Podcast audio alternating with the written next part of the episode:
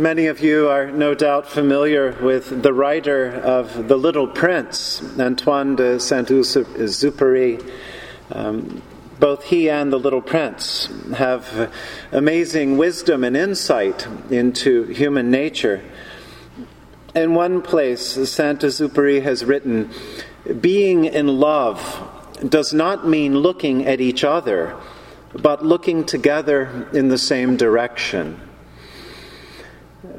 I've often thought of that phrase in the context of marriage that being in love means not so much looking at each other all the time, but, but looking in the same direction. I first encountered the quotation in a book about the relationship between St. Francis and St. Clare uh, noting that they shared a love in Christ and following the love of Christ, though that shared affection was sometimes misunderstood as affection for one another. I've thought of that line from Saint Exupéry because I've celebrated a couple of weddings recently and have talked with a couple of couples who are thinking about marriage. But I think of it newly in terms of trying to have hope for our day, hope for our culture, for our country, for our world. I've been thinking a lot about that as I try to wrap my head around the, the hatred and the violence and the nastiness that's so much a part of our own day. Love of neighbor feels like a far fetched idea when respect for neighbor is no longer even a given.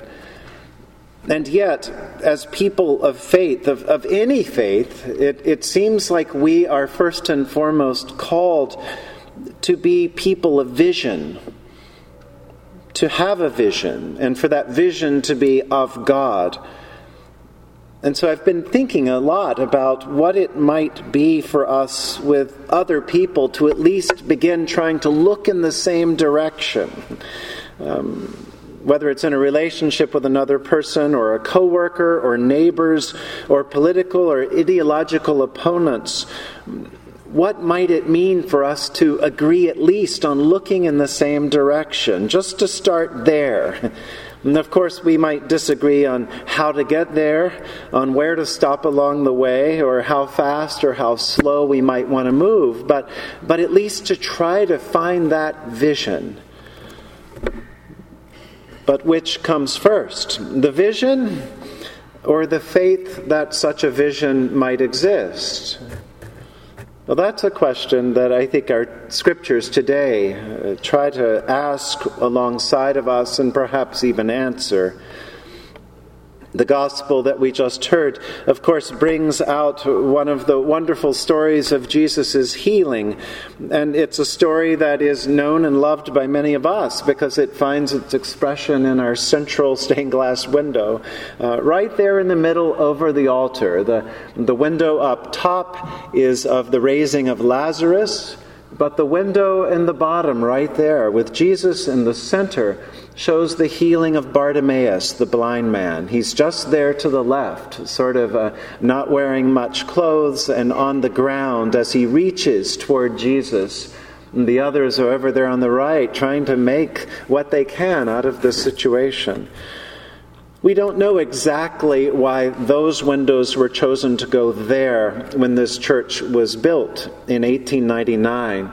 Um, but I love to think that those central images, the top one of the raising of Lazarus an ordinary person who was raised to new life by Jesus, and that lower window of the healing of Bartimaeus, an ordinary person who, who found new sight and new vision in Jesus. I like to think those images were there uh, to give hope and to encourage faith in those folks who first encountered this church. Mm, people in Yorkville were a rough and tumble bunch around 1899. Uh, a lot of recent immigrants from all over the globe who didn't get along with each other. Um, We have parishioners who remember when their mother wouldn't let them play with the little girl across the street because even though they both looked white and came from Europe, they were from Hungary and these were from uh, Czechoslovakia or some other, some other slight uh, difference that families remembered and made a big deal out of.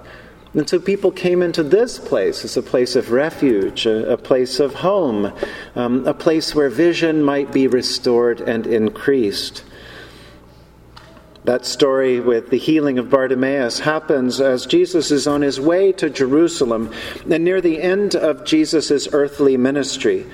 And so Jesus has been telling his disciples over and over again that the kingdom of God is in their midst if they'll only see it. But here the gospel writer gives us a wonderful irony because it's the disciples who, though they, they seem to have good eyes, they can't see what's in front of them.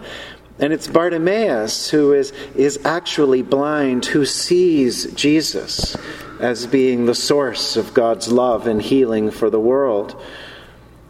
The disciples are a little bit like a person who might be outdoors and see a rainbow, a rainbow, and so all of a sudden they run inside to get their camera to take a picture of the rainbow, but by the time they get out, the rainbow's gone. the disciples do that again and again. They miss the moment that's right there in front of them, trying to control it, trying to understand it, trying to reason it, trying to figure out what comes next. Bartimaeus, on the other hand, is open to the kingdom of God when it breaks in. Jesus hears the faith in Bartimaeus' voice, and Jesus hears what probably sounded a lot like desperation and suffering. And so Jesus asks, What do you want me to do for you? Bartimaeus says, Let me see again. And Jesus then says that the man's faith has made him well and sends him off. And Bartimaeus regains his sight, and yet, instead of going off, he turns around and follows Jesus. He becomes one along that way of Jesus. Now, we know that healing in our world doesn't always come that easily or quickly. Even though we pray for it, we want it, we hope for it for ourselves and for others, it, it doesn't always happen that way. Too many of us have wrestled with sickness or a broken family relationship or, or grief of some kind or, or, or addiction for far too long. We pray for healing, and yet healing doesn't happen. I think we're forgiven if we begin to get a little bit of a little bit cynical, if we begin to lose a little bit of faith. If we read scripture, that's what happens to God's people again and again and again. As God gives promises, people try to believe, but they lose faith. They lose faith often for good reason. We heard a bit of that in today's first lesson, those words of Jeremiah as they come to the people of Israel, promising that God will bring them home. And yet, how must that have sounded to them? Uprooted, robbed of home and livelihood, a people turned into refugee, into refugee status. How might those words of promise here? And yet, today, how do those words of promise sound to God, especially to Jewish people? Who throughout history keep being persecuted. Where is that hope? I'm grateful to be preaching among Christians today and not having to come up with a hopeful word for a community of Jewish believers, though they are in my prayers and my heart. And yet, again and again, the Jewish followers of God come to new places of faith, new places of hope and we're called to do the same. This is where faith comes in, where faith has come in, where faith always comes in. Because there's a place, there's a, a, kind of holy place, in fact, that, that exists between seeing and believing. A place between the reality as we may experience or experience it or see it, and the vision of God's promises. And that middle place is a place of faith. It's, it's a place where we wrestle with faith, where we listen for faith, where we cry. We might yell and scream at God, with God, until we hear God yelling and screaming alongside of us. Little by little, over time, we begin to detect the whisper of God's presence, of God's voice. We feel the nudge of God's hand reaching for our own to pull us into some new place. As surely as that image of, of Jesus reaching to Bartimaeus and Bartimaeus reaching back. This process from faith to healing can be a long one. It's not always easy. Uh, though the psalm promises those who sowed with tears will reap with songs of joy, there can be a long time between the tears and the joy.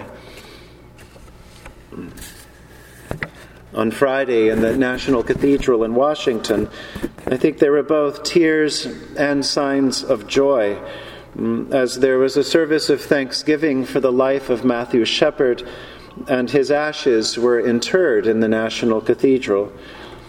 You may know that building in Washington, the so called National Cathedral. It's actually a nickname. It's a diocesan cathedral. It's simply the cathedral for the Diocese of Washington. But by its location and its openness to everyone, um, it's become something of a national place. You remember Matthew Shepard is that 21 year old who 20 years ago was beaten because he is gay and left to die in the cold.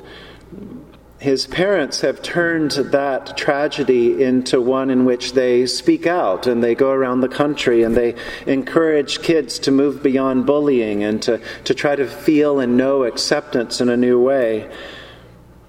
And so on Friday, his ashes were laid to rest in a service of some 4,000 or so people. And so there were a lot of tears, especially as people noticed the realities around us. People continue to be persecuted and threatened because of their beliefs, because of their gender, because of their skin color, their ethnicity, their sexual expression, on and on and on the list goes.